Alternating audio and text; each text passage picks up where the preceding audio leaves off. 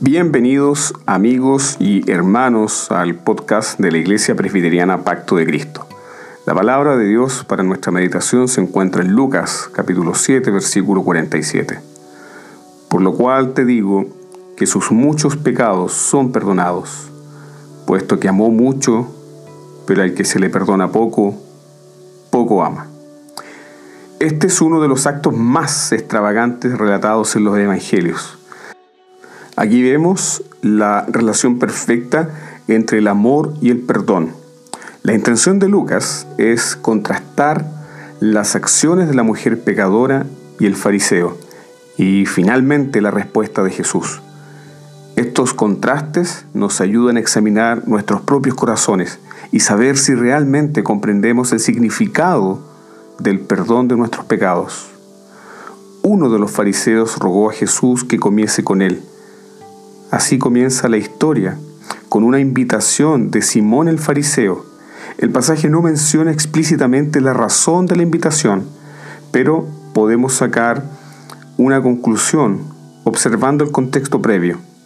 En primer lugar, Jesús había dado testimonio de su ministerio profético sanando al siervo del centurión, resucitando al hijo de la viuda de Naín, sanando enfermos y liberando endemoniados. Finalmente respondiendo a la pregunta de los discípulos de Juan el Bautista, ¿eres tú el que había de venir o esperaremos a otros? Jesús dice, los ciegos ven, los cojos andan, los leprosos son limpiados, los sordos oyen, los muertos son resucitados y a los pobres es anunciado el Evangelio. La fama entonces de profeta enviado por Dios se conoce por todas partes. De alguna forma este fariseo quería probar si Jesús verdaderamente es un profeta. Entonces lo invita a su casa según la costumbre religiosa de la sinagoga, que era invitar a los maestros a sus casas para oír sus enseñanzas. Pero Jesús no es recibido con hospitalidad. Es tratado con una cuidadosa indiferencia. No lo tratan como, un invitado de honor, ni tienen cuidado de honrarle y hacerle sentir cómodo. Normalmente el anfitrión saludaba poniendo su mano en el hombro del invitado, le daba un beso de paz, le quitaba las sandalias, tomaba sus pies sucios y los lavaba, luego su frente la ungía con un toque de aceite de oliva, como símbolo de que su presencia era agradable. Pero en esta cena, Jesús es tratado indignamente delante de todos. El menosprecio hacia su persona es evidentemente incómodo. Todos los asistentes en la cena debieron notar que los pies de Jesús estaban sucios y su frente no había sido ungida. La cena era en el patio central, como se acostumbraba, donde los invitados se reclinaban sobre el codo izquierdo en sofás bajos, Comían con la mano derecha y con los pies hacia atrás, lejos de la mesa, de acuerdo con la creencia de que los pies eran sucios y ofensivos por naturaleza. Durante la cena, las puertas de las casas estaban abiertas y los ciudadanos no invitados podían entrar libremente para escuchar la conversación del maestro invitado. Entonces, mucha gente, además de los invitados a la cena de Simón el fariseo, se dieron cuenta de que Jesús había sido menospreciado cuando sus pies sucios se extendieron para que todos lo vieran. ¿Puedes ver el corazón del fariseo Simón aquí? El fariseo está cerca de Jesús, pero su corazón está lejos de él. Así muchas personas pueden estar cerca de los medios de gracia, cerca del Evangelio predicado fielmente, y aún permanecer inconversos. Pueden escuchar de las maravillas de Jesús, pero estar ciegos a su belleza. Se puede estar cerca de Jesús y tratarlo con menosprecio. El fariseo quiere información de Jesús, pero no quiere su perdón, porque el fariseo no cree que lo necesita. Mira ahora el corazón quebrantado por el perdón Lucas dice, entonces una mujer de la ciudad que era pecadora, al saber que Jesús estaba a la mesa en casa del fariseo, trajo un frasco de alabastro con perfume. No se nos dice el nombre de esta mujer, se nos dice que era pecadora. Y esto se menciona tres veces. La primera vez por Lucas, luego por el fariseo y por el mismo Jesús. El término permite dos posibilidades. Una es que ella estaba casada con un pecador conocido de renombre y la otra opción es que ella era una prostituta. Lo último parece evidente por la repulsión que siente Simón cuando ella toca a Jesús. Sin embargo, ella viene porque sabe que Jesús recibe a los pecadores.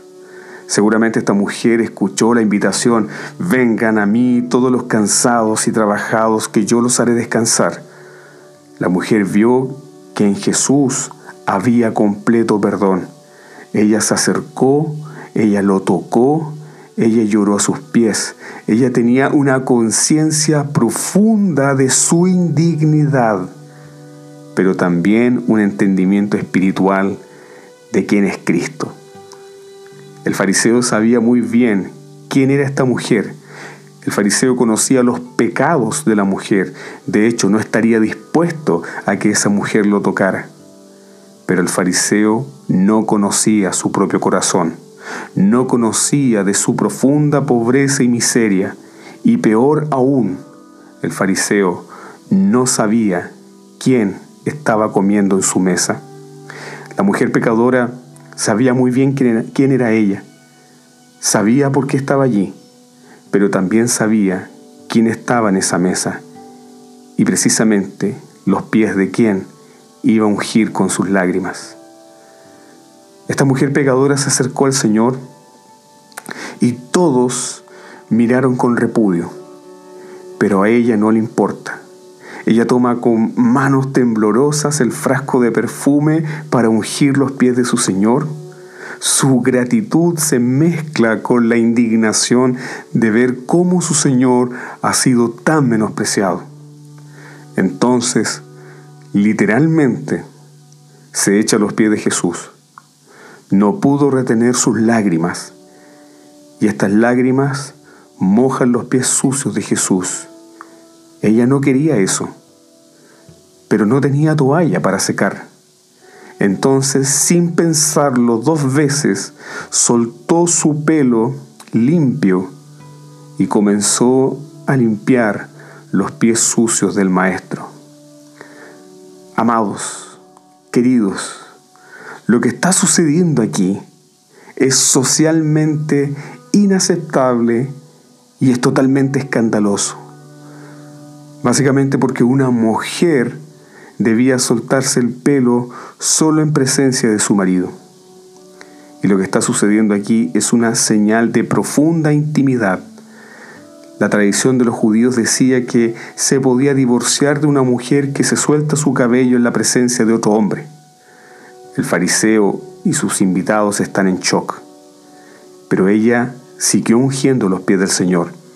Besó sus pies una y otra vez, olvidándose de sí misma. Ella llora sin vergüenza alguna, con la nariz goteando y su pelo mezclado con tierra junto al aroma del perfume que llenó la casa. ¿Cuántos de nosotros nos sentiríamos avergonzados por una escena así? pero esta es la muestra de un amor apasionado. Es el derramamiento de un alma redimida por Cristo.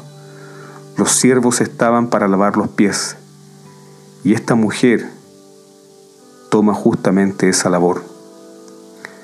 ¿Por qué lo hace? Considere los hechos. Sus lágrimas revelan la culpa por quebrantar el séptimo mandamiento. La culpa la acompañaba a todos lados, pero ahora su culpa ha sido tomada por Jesús.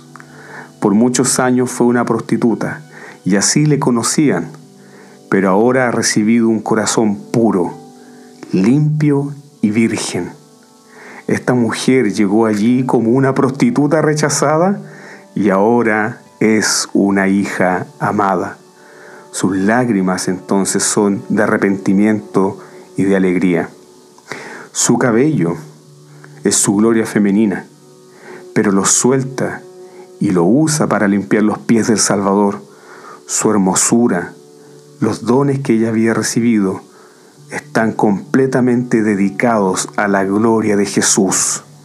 Sus besos eran actos de pura adoración. Aquí hay un corazón que ama a Cristo. Me pregunto, ¿cómo tú responderías si pudieras estar frente a Jesús en este mismo instante? ¿Caerías a sus pies? Llorarías con alegría incontrolable porque todos tus pecados están completamente perdonados y completamente olvidados. Te das cuenta cómo un profundo entendimiento del perdón de nuestros pecados determina nuestro amor por Cristo. Mira ahora la respuesta de Jesús. Jesús no se siente escandalizado por la mujer que toca sus pies. Jesús no tiene el moralismo común que condena los pecados externos mientras ignora los pecados internos. Jesús la recibe y la redime gratuitamente. Hasta este punto no se ha dicho una palabra. Nadie se ha dirigido a la mujer. Solo Simón murmura en su corazón, si este hombre fuera un profeta, se daría cuenta qué mujer lo está tocando y no recibiría la atención. Pero Jesús sabe qué está sucediendo en el corazón de la mujer y qué también está sucediendo en el corazón del fariseo. Por lo tanto Jesús respondió, Simón, tengo algo que decirte. Dime, maestro. Dos hombres debían dinero a un prestamista. Uno le debía 500 denarios y los otros 50. Ninguno de los dos tenía dinero para pagarle, por lo que canceló las deudas de ambos. Ahora, ¿quién de ellos lo amará más? Los deudores de esta mini parábola tienen deudas considerables, porque un denario era equivalente al salario de un día. Simplemente tomaría 50 días hábiles para eliminar la deuda de un hombre y 500 días hábiles para el otro. Estas eran deudas increíbles, considerando que los salarios promedios eran apenas suficientes para la supervivencia. ¿Quién amará más Simón? Pienso que aquel a quien perdonó más. Aquellos a quienes se les ha perdonado más son los que más aman, dijo el fariseo. La profundidad y la pasión de nuestro cristianismo depende de cuán claramente vemos nuestra culpa personal y luego cuánto comprendemos el perdón que hemos recibido en Cristo. ¿Por qué muchos cristianos muestran tan poco amor por Cristo? Porque nunca se han visto realmente como grandes pecadores. Y cuán seguro dulce y extraordinario es el perdón que han recibido en Cristo Jesús. Tales personas, aunque muchos son creyentes, tratan al Señor con la misma indiferencia que este fariseo trató a Cristo. Entonces Jesús dice, mirando a la mujer, por lo cual te digo que sus muchos pecados le son perdonados, porque amó mucho, mas aquel a quien se le perdona poco, poco ama. Y a ella le dijo, tus pecados te son perdonados. La pregunta importante que debemos hacernos es, ¿cuál de los dos pecadores se parece más a nosotros? ¿Qué es más natural para nosotros? Regocijarnos con asombro de que alguien como tú pueda ser perdonado? ¿O juzgar fríamente que algunas personas no merecen ser perdonadas? ¿Qué puede producir más obediencia, más entrega, más fidelidad, más buenas obras, más dedicación? Nada más que el amor extraordinario de Cristo.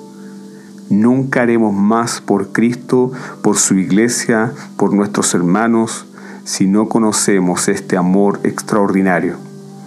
El sentido del deber, el estímulo de la recompensa nos puede motivar por un tiempo, pero cuando el amor de Cristo ha dominado nuestro corazón, nuestra entrega persevera, nuestra fidelidad triunfa en medio de los sufrimientos porque el amor de Cristo nos constriñe.